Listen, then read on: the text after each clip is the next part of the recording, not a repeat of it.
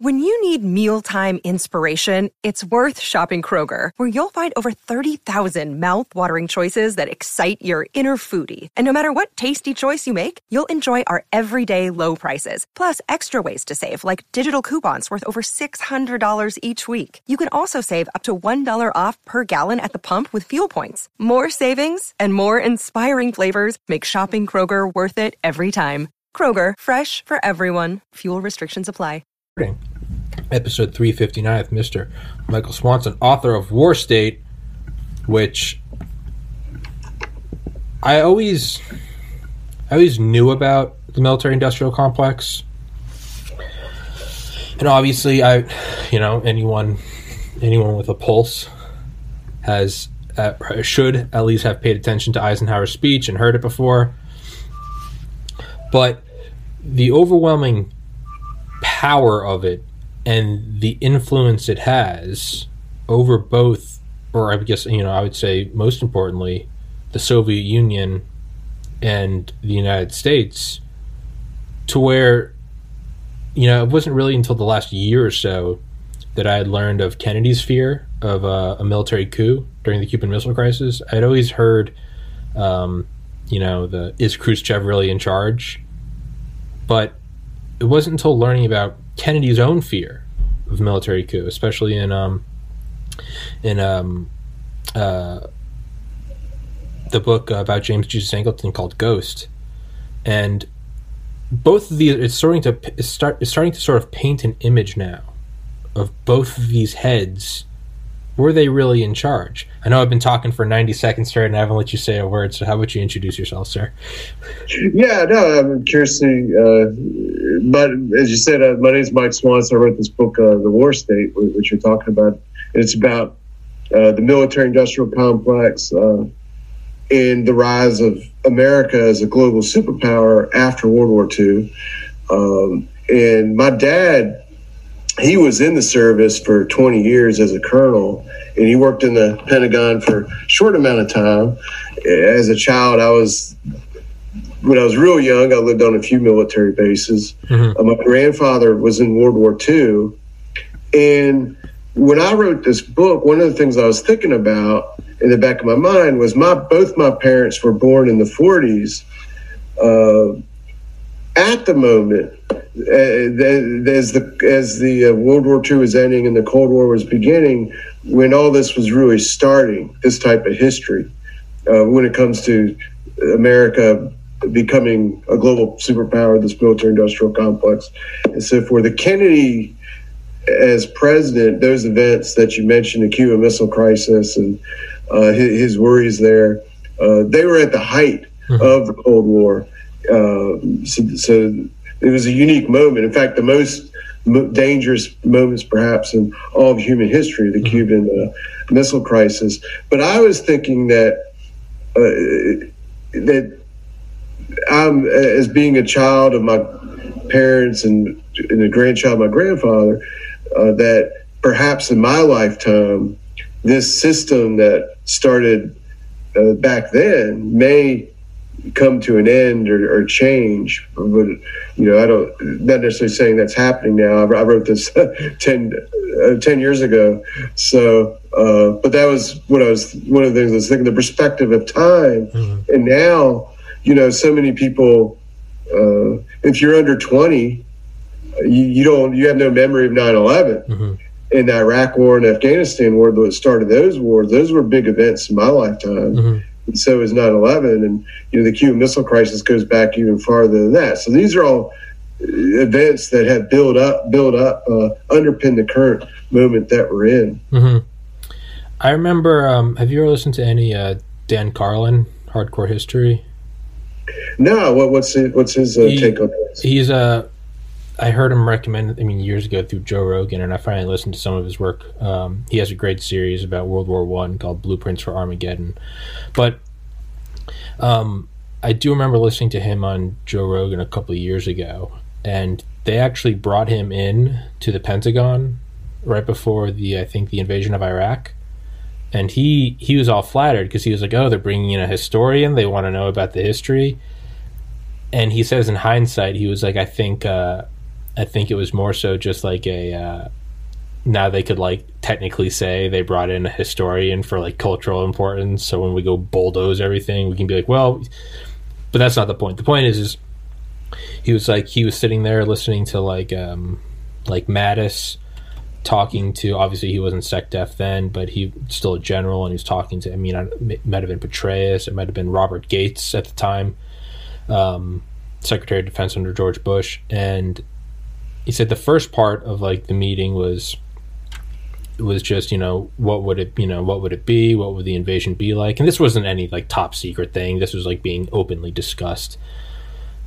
But he said he always remembers like the second part of the discussion. And they started talking about like well what will we do? Like how will we like arm our allies around them?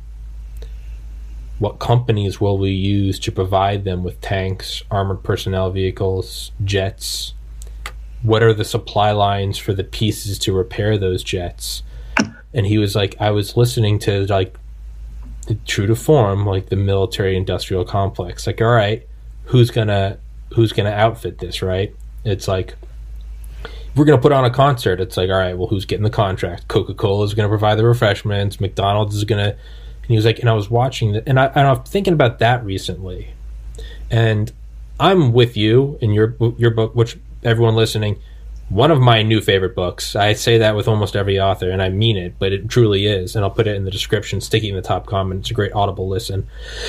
But I've been thinking of it more, and I'm with you in that generally I think for lack of a better term, the whole thing's kind of fucked and, and evil. But for the sake of argument, I'll try to look at it in a positive light. I was thinking, is this just a this bit of a stretch? Is this just a tactic? Is this a new warfare tactic in that the way to, you know, you could argue, did we beat the Soviets not with military might, but by going to the moon and then making them drain their bank accounts trying to do it? is a new tactic to provide weapons to the world that you create the replacement pieces for. If at any point one of those nations turns on you, you cut off the supply line. I'm not saying I agree with it. I'm just trying to think of it from the minds of the power elite. Do you think that's a vi? And this is obviously all speculation. There's no right or wrong answer. Do you think there's any viability to that? Well, it, when the Cold War started, it, it, was primarily the United States and the Soviet in the 50s. It was the United States and the Soviet Union that were competing with each other, uh, not just in Europe, but throughout the entire world um, to control the so called third world, to have influence in these countries. So, for example, in Africa, there, uh, um, there are a couple countries that would say, okay, America, we want you to help us build a dam or uh, sell us some weapons or something. And then they would also say the same thing to, to the, the, Soviet Soviets. Union yeah. and, and, play the sides off one another. And now we have China in this game too. Belt and Road Initiative. Yeah, with their Belt and Road Initiative, exactly. So the the thing is, it's not just that the United States can you know, sell the people the weapons and then make the weapons turn off or not sell them anymore. Um, you can do this with currency, with a debt also. Mm-hmm. Uh, the global bank can lend uh, countries money and then stop lending them money and put them in financial hardship. In fact, uh, this has happened. It happened. Uh, we tried to do that in Cuba against Castro. We did it in Chile in the 1970s. But today, it's becoming harder to do this sort of thing because uh, China and Russia are in the United are more economically powerful, uh, particularly China, than they were uh, decades previous. So there's competition now that wasn't there. We're not really in a world where the United States can really successfully dictate things mm-hmm. like we could have in the past. And the failures in Iraq and the Middle East, I believe, are an example of that. But so is the, you know, we try to put sanctions on Russia. We've done it on Iran. We're doing it uh, in the, what's the country? Um, Bolivia and uh, the one Chavez is in. Um, um, Venezuela. Venezuela, yeah, yeah, and and so forth. And what one of the things this is doing is making these countries work together. Yeah, uh, and, you know, find other ways to do international trade. So it's harder and harder for us to to manage this, uh, you know, unilaterally as it was. So I think that, that and this is probably just going to continue mm-hmm. this sort of trend where it really won't be the U.S. so powerful, but China is rising and and so forth. Do you think that we are on the way, if it hasn't already begun, to a Cold War two with China? Well, it, it, there's definitely signs of it. I mean, obviously, the Trump administration, mm-hmm. he talked about, you know, he raised tariffs. He raised tariffs against China, basically had a trade war, so to speak. Mm-hmm. And now, at the very beginning of the Biden administration, he gave a speech uh, basically saying that China is a strategic threat. Uh, just this morning, there was a story saying that the Navy had run a couple ships through the South, South China, China sea. Yeah, that, that was this morning. So there, you could see evidence I that. Sorry, I didn't see that. Yeah, yeah, I, I just saw the headline. Oh no! Uh, so, but but this this these things have happened. Uh, you know, this has been a story that appears every once in a while.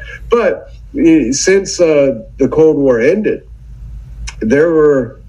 This is long forgotten, but there was a period of time before we had the first Gulf War, for about two years there, where it wasn't certain what the future of the military-industrial complex would be. Did we need it? Uh, this episode is brought to you by Shopify. Whether you're selling a little or a lot, Shopify helps you do your thing, however you cha-ching. From the launch your online shop stage, all the way to the we just hit a million orders stage. No matter what stage you're in, Shopify's there to help you grow. Sign up for a $1 per month trial period at shopify.com slash special offer, all lowercase. That's shopify.com slash special offer the budget was cut a little bit when Clinton came in, actually, uh, but there wasn't a clear strategic objective anymore once the Berlin Wall fell. Who's our new enemy? And there was some like uh, ideas floated as potential things to do. Uh, one of them was let's have drug wars. There's all these drug kingpins in Colombia, and we can you know make this a big thing to do now. And that, that kind of faded away there once the, uh, the, the the first Gulf War happened, and then uh, and then that kind of drifted. That once that war ended, there was a drift. Clinton got in office. Uh, as I said, the budget was cut. Then 9/11 came, so international t- the fighting terrorism became the thing to center national strategic policy on and the military industrial complex and all that stuff. And then that kind of started to go by the wayside. And now, uh, when Trump was president, uh, his national security advisor, McMaster, when he was still there, he issued a document on behalf of the Trump administration detailing that, you know, what our, should our policies be about. And he listed strategic competition by nation states, China, and Russia primarily, as the main things to focus on. Um, so, is that a new Cold War? I mean, there's Cold War language around it, but I don't think we can go. I don't think we're going to go back to the height of the Cold War, the way that was, where we've had very little trade in the Soviet Union. Uh, very few Americans went over there, vice versa, and uh, it really defined everything in society uh, in the 50s and early 60s. Uh, I don't think we're going to go to that situation more like a tension. Mm-hmm. I, I, think you know, and I certainly hope it doesn't get worse. And it's unclear to me that we really have a policy of, that will lead to victory or success, whatever, however that's defined, because it seems as to me at least that the trade war hasn't very hasn't been successful. China's trade has increased, ours has shrunk over the past couple of years. I don't. I'm not tr- trying to cast blame sure. on anyone for that. Uh, and, and, and and so far, the Biden administration um, in its speech given and a little action today or yet or yesterday, uh, I read about this morning. You, they're focused on military. Uh, you know, the military, you're building weapons. The Navy wants more ships, and I don't know if that's going to do anything. You know, I think the competition is an economic competition, and um, and that's one that um, you know you got to compete in the marketplace and in a more free market is is my view with better products and mm-hmm. and so forth. And and tariffs I don't think necessarily accomplish that. And just making more navy boats you know, yeah. it, it doesn't make seem to do much either to me. In fact I got it in, in, downstairs somewhere. There's a real interesting book I read a couple months ago uh, I can't remember the title of it, but it was written by a guy that was uh, George Bush's an assistant national security advisor in his administration, whose job was to make policy about China, Japan, the whole East Asia, and is a history of how we dealt with these areas of the world. And he was saying that historically the U.S. would focus either on Japan or China as an ally to kind of balance the other one out. Uh, and then, uh, but we had always had a notion that we never wanted to have a land war in China mm-hmm. or against Asia because they just have so many people. Yeah. And every time we did it in Korea, we had a stalemate. Uh, and in Vietnam, I would argue we didn't win; we lost. They, mm-hmm. they, the North Vietnamese, you know, they won. They're still there. We're not. Yeah.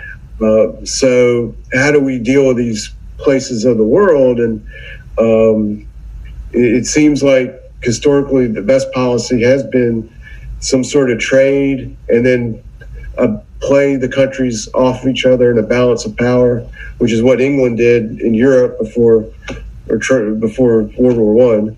Um, so that's what I would advocate, but I'm not the one in charge. And there's a lot of vested interest in producing these naval boats. You get more admirals to command them, and it does provide jobs. And, and if you combine the people in the military and the people working to make the military products, you got the the highest, uh, the number one employer in the country. Walmart is second. So Man, that just got me thinking. You know, it's like uh you know, it's like I, I I love conspiracy theories and I've said that to anyone that's ever listened to this podcast. I don't believe them. Most of them I don't. I just appreciate them for instead of Harry Potter or Lord of the Rings, right? That's fiction. And then, you know, reality is stranger than fiction. I always look at conspiracies as spiced up reality.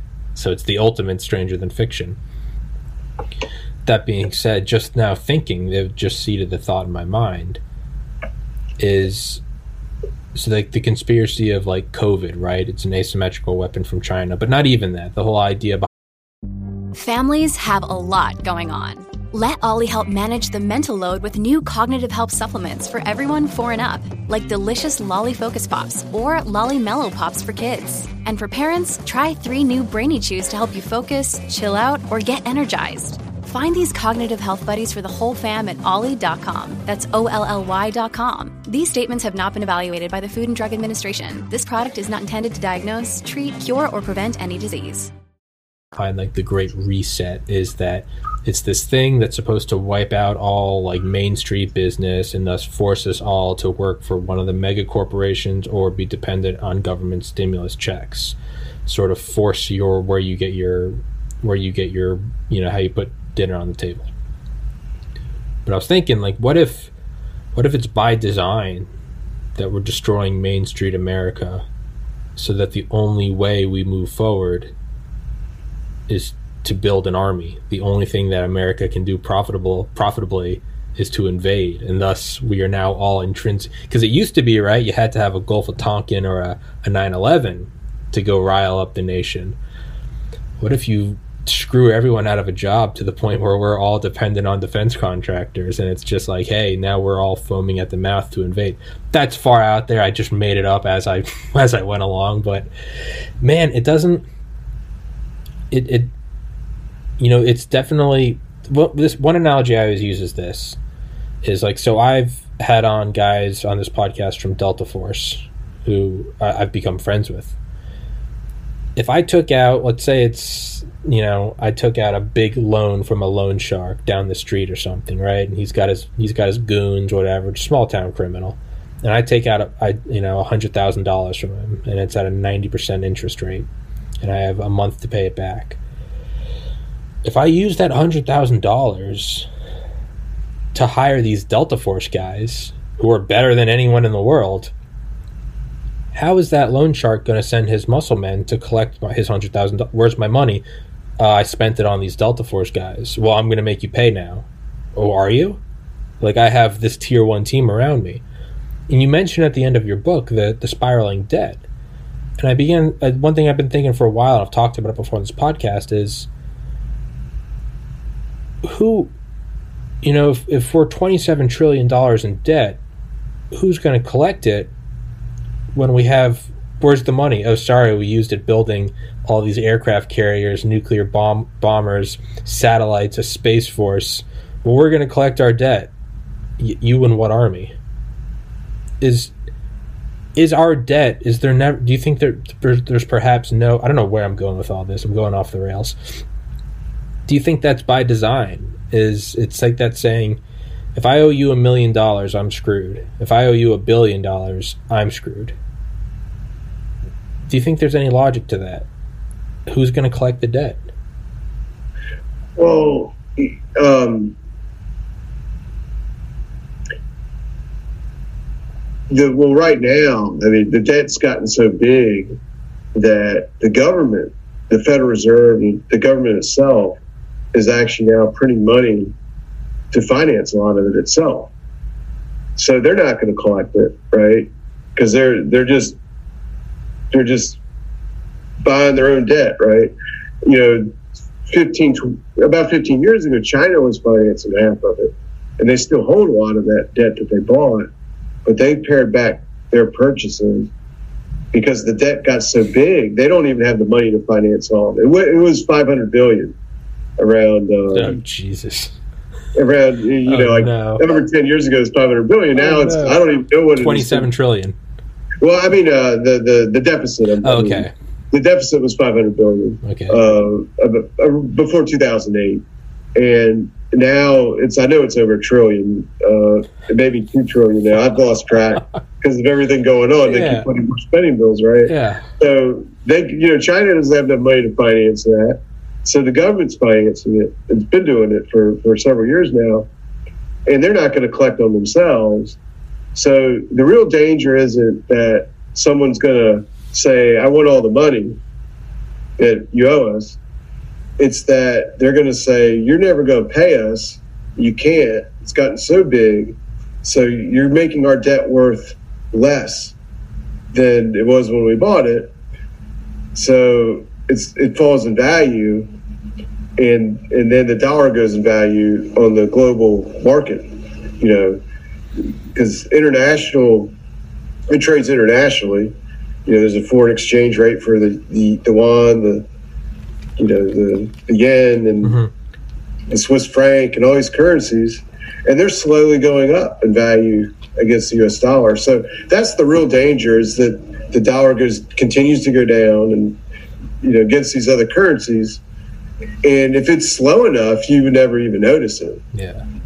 But if it sped up, then then it would cause inflation and problems like that. Yeah and again, it's but who has like the big stick? And this is uh, not entirely. It's not what I believe, but it's just it's kind of a thought experiment I've been playing with myself. Is again, you know, what if I can print money? and I'm in this cul-de-sac of houses, and I know that you know there are hard like societies can collapse. Let's just say that this that this cul-de-sac exists in a vacuum. There's no other world outside of it. I'm gonna start going to these neighboring houses and being like, "How much do you want for that case of water in your garage?" Oh, it was five bucks at Walmart. I'll give you ten. Okay. And I'm gonna start doing this and doing this and doing this. I'm gonna buy up all of their stuff. I'm gonna buy all of their ammo. I'm gonna start putting, you know, metal walls in. I'm gonna build a garrison. By the time they start to go, man, you're just throwing thousands of dollars at us for like every battery and band aid. This episode is brought to you by La Quinta by Wyndham. Your work can take you all over the place, like Texas. You've never been, but it's going to be great because you're staying at La Quinta by Wyndham. Their free bright side breakfast will give you energy for the day ahead. And after, you can unwind using their free high speed Wi Fi. Tonight, La Quinta. Tomorrow, you shine. Book your stay today at lq.com. And I don't, you know, your money is not that valuable anymore. Well, once they've all realized that it's it's a charade, at that moment I've already amassed all of the weapons. The facade falls, and now I'm like, okay, well now give it to me. You know, loaded gun, give it to me. Society's collapsed. I want your food. Is that part of the charade? We're gonna keep getting money from these people until finally they say, America, you're not gonna pay up okay, well then like the mask is gonna fall off, and it's like now we're good, just gonna take it. And again, this is a it's a very dark view of the world, but I mean in terms of I mean in terms of global power, in terms of I mean you know the the oldest quest of mankind to be in control alexander the great genghis khan i mean hitler tried right? It's the soviet union it's not china and the us i don't think anything's off the table. And i mean shit. Eventually would it not be we built the biggest army and now it's like and you financed it. So when they say we're not we're not giving you any more money well now we just roll in with 10 aircraft carriers. It's i don't know. Or does the rest of the world team up against us? It's it's you know the reserve currency is it backed by gold? Is it ba- i look at it as like is it backed by the largest military that's that's ever existed I, I, I don't know. Um, part of me thinks that we are on a decline of American power, worse than ever before. Part of me thinks it's stronger than ever before, and I really can't find any gray area in between. Well, on one hand, the, we have thousands of nuclear missiles. Yeah, and we have them in. We also have. I don't know off the top of my head how many of these are in submarines mm-hmm. under the ocean that invulnerable really, that are pretty much invulnerable. In China, from what I understand, doesn't have but a few nuclear missiles that can even reach California. Yeah. You know, the Soviets do, obviously. I mean, the Russians. yeah, the, the Russians, obviously, yeah. left over from what they were the Soviets. Uh, so so there's yeah they they could hit us, but the Chinese really can't.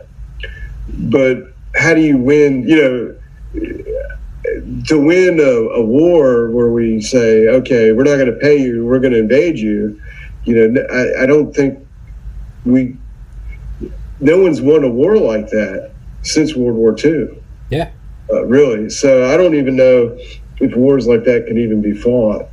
Um, because even in Iraq, when we invaded Iraq, we won. Uh, but what did we win? That's yeah. that's the problem. If yeah. you do invade someone and you win, what do you really win? You, you win turmoil and people. Yeah, they're going to be guerrillas on you, and you know. So we really can't just take what we want from the rest of the world. More likely, if there was a scenario where we just okay, we're just not going to pay. It wouldn't be that the U.S. then launches wars on everyone but everyone else would just say, okay, we're not going to give you nothing then. Mm-hmm. And people would just retreat. Yeah. Nations would just retreat inward into themselves, or you'd have like regional trade. And then after that, you'd probably have regional like trading blocks formed. Yeah. Yeah. Or, or is it we stop defending international shipping lanes? And it's like, are you sure you want to stop trading with us? You know, is whatever it is, it's I don't think anything's off the table. And I, you know, just like you talk about the just the entrenched power structure that is really pretty indifferent to whoever's in office, right? It's they're going to do whatever they're going to do. The military industrial complex is it's a beast that moves along. It seems like the idea that money is going to take it down I, like I almost imagine these guys in the big war room, like Doctor Strangelove, and they're just laughing because it's like look at look at Tommy and Mike. And they're worried about oh the American dollar, and they're like they don't understand raw power, like realpolitik. Part of me thinks is like you have these generals just like twenty seven that means nothing. Real power is an Abrams tank or a B two bomber. It's Space Force. It's the NSA. It's I don't know. It's regardless. It's it's terrifying. it's absolutely terrifying, and it's um, one thing. And I, and I had to bring this up. Every once in a while, I, I find like something new in each book I read that really sticks out to me. Um, most recently is a book called Original Gangsters, and it's about uh, NWA and Straight Outta Compton the fun fact I got from that was that uh, George H. W. Bush actually lived in Compton for two years, right after World oh, War, really? right after World War II. Yeah, President Bush. Okay. Because okay. all the soldiers came back from the Pacific, and they were defense ah. contractors, and it was easy. California was booming. Yep, yep. GI bills.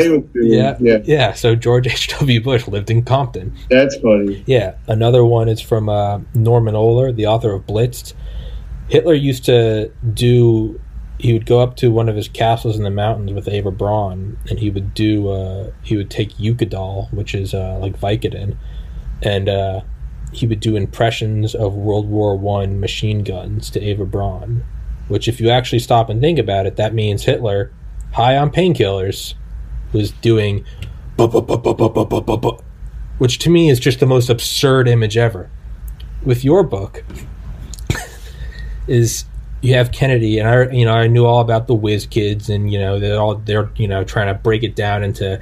They bring in McNamara from Ford, and it's all about can we sort of workshop all of these problems, whether or not it worked is I guess still up for debate. But it's him going, pointing to talking to someone on Air Force One, and he's pointing to somebody who's asleep, one of his aides, secretaries, and saying, "You see Bob over there? If I woke up Bob and told him to jump out of the plane for me, he'd do it. Like that's loyalty." And I'll, you know, okay, whatever. But then the next line, say all of this to build up to this. If I chopped off, or if I sawed off Jackie's head and brought it into the Oval Office, one of my secretaries would go get a box and not even ask a question. That's the weirdest thing I think I've ever heard about Kennedy. I was like, it's just, it's this handsome playboy. It's all about, you know, peace, not just in our time, but all time, not just for Americans, but for all men. You know, I am a Berliner, ich bin ein Berliner. If I sawed off Jackie's head, it was like, what the hell? Like, play that back. What the hell did you just say? I've just been thinking about that. Like, who that, what? it's just the odd, like, geez, man, like, take it down a step. I sawed off Jackie's head.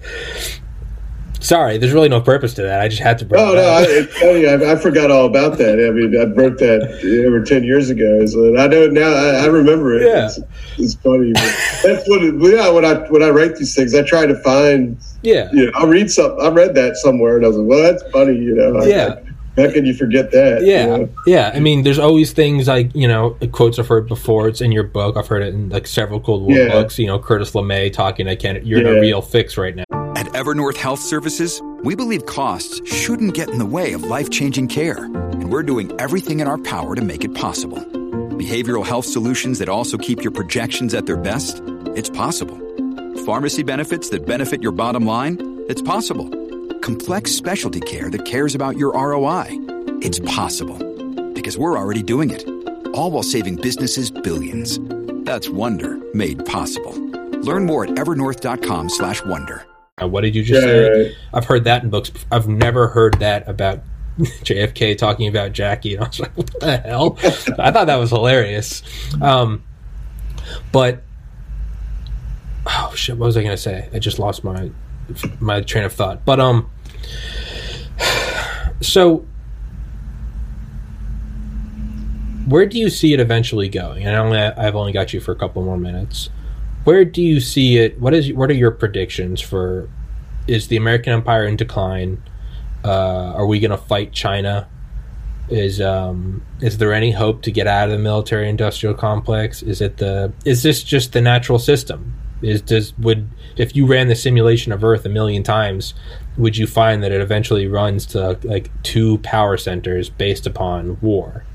Is do you have any insight on any opinion on it on to where it, it where it's going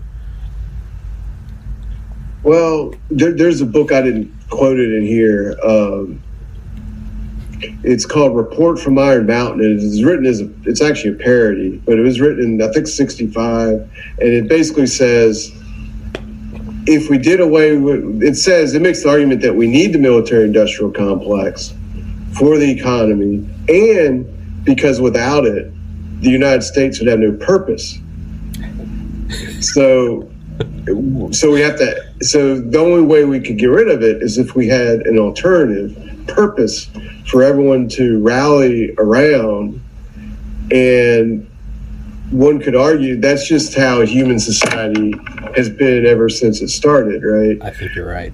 So I think that's a big component of it. Um, and I don't think it's going to collapse or go away. I do think it could get smaller than it is right now.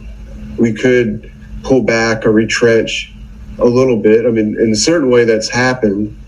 And when Trump from when Obama came in office, you know, we, there was a drawdown in the number of people that were in Iraq and Afghanistan, and and um, Trump tried to continue that in Afghanistan. They're still there though, so in a certain sense, there is a little bit of retrenchment. There's fewer people in the military than there was ten years ago, but the defense budget is not shrunk; it's increasing.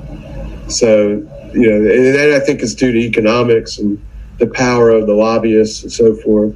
But that could change, you know, if the country has to cut its budget at some point, I think it will, then that will just happen. So I don't think China is, you know, gonna. I don't think we're gonna have a war with China. Uh, I don't know where the next war will really even be. Uh, honestly, I, I, you know, certainly any sort of size. So I think the most likely scenario is that other countries over the next 10 or 20 years will kind of increase in their power relative to ours. Doesn't mean ours has to collapse, but theirs will just increase a little bit. Mm-hmm. China, the most obvious example, but I think also the Europeans, the European Union could, you know, increase in power if their economy got straightened out. Um, Britain is, is sitting there they used to be the most powerful country in the world, but they're you know they're just kind of sitting there. Just like a token country. Yeah, yeah, but they used to be where we are. Yeah, uh, supposedly. So I just I think that's more a continuation of the, what has been going on the last fifteen years is probably the most likely. Yeah. yeah.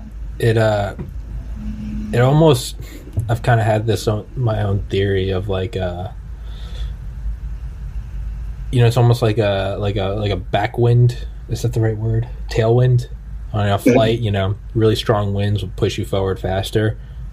But you know, if it's too dangerous, it'll just break apart the plane. Yeah. Uh, you know, I've I've heard the argument that without the Cold War and space race, right now in 2021 we would be at 2001 technology. So like in the next year or two we would be getting like the click wheel iPod but instead from like trickle down technology we are where we are. I've been looking at it like is the cold is, is a cold war actually humanity's finest invention to create an environment for hyper progress the downside is is if you go too far it goes hot and then there's no coming back. You go back to the stone age. But if you can keep it keep it cold um, humanity makes leaps and bounds forward with you know from the space race to microelectronics to transistors. Is it is it actually the most like you know it's like how we set up like oak ridge tennessee and los alamos two labs just for competition healthy competition they thought would would would would who could make like the smaller hydrogen bomb was basically the argument. Is a cold war actually like the most you know right now we see elon musk trying to get to mars the single best thing for the space race would be to, if China landed a man on Mars tomorrow. That would be the single best thing that could happen because we would be like, oh, hell no, we have to do it. Is being at each other's throats actually a way to jump technology forward? It's it's a dangerous gamble. Is it that or or is no one in charge? Is this perception that someone's in charge and there's a power elite is the reality you get up to those upper echelons you talk to other generals, you know, in the Pentagon, and they're like, "Dude, no one's running this thing. It's just a shit show. No one knows what's going on. The president, Well, at least, but of both all. of those things. Yeah, every everything. I would say probably everything you just said is true. oh no, all of it. Oh, that, no. That, that you do have the elites. You do have. You do have the. Uh, the you know, this is does create benefits uh, in society. The technologies, as you, as you mentioned, and you do have these elites that are there more. You know, but they're not fully in control. However, I do think some of them have tried to control it. That's what I think the, the Kennedy story is okay, actually about that he tried to control the Cold War and all the, all these you know militaristic forces, of lack of a better word, word at the height of the Cold War. In McNamara, because I'm now working on Vietnam, um, he I you know I believe that that's what he was trying to do with the Vietnam War, try to control Mhm. how much the war would escalate and Mhm. manage it and all this kind of stuff, and we end up losing. Um, eh, so uh, I think some of them try to do this sort of thing, um, but it's but I don't think anyone is completely in control. You know, like they can write a plan out and have it yeah, executed 10 years down the road, but there are going to be conspiracies and things that do happen from time to time. It's just also human nature. I mean, even in a city, I don't know where you live, but you know, there's going to be uh, conspiracies in the sense of just business people getting together to want to make a new business or yeah, or street thugs. Yeah. someone trying to take control of the drug trade uh, from time to time then they'll fall and someone else will do it and you know and then so forth. And you might have you know crooked courts or lawyers or judges or whatever or police or who knows what you know. So these things it's just the way things are yeah. I've had this idea for a while that whoever's in charge doesn't actually know they're in charge, right? It's like a it's like a video game map.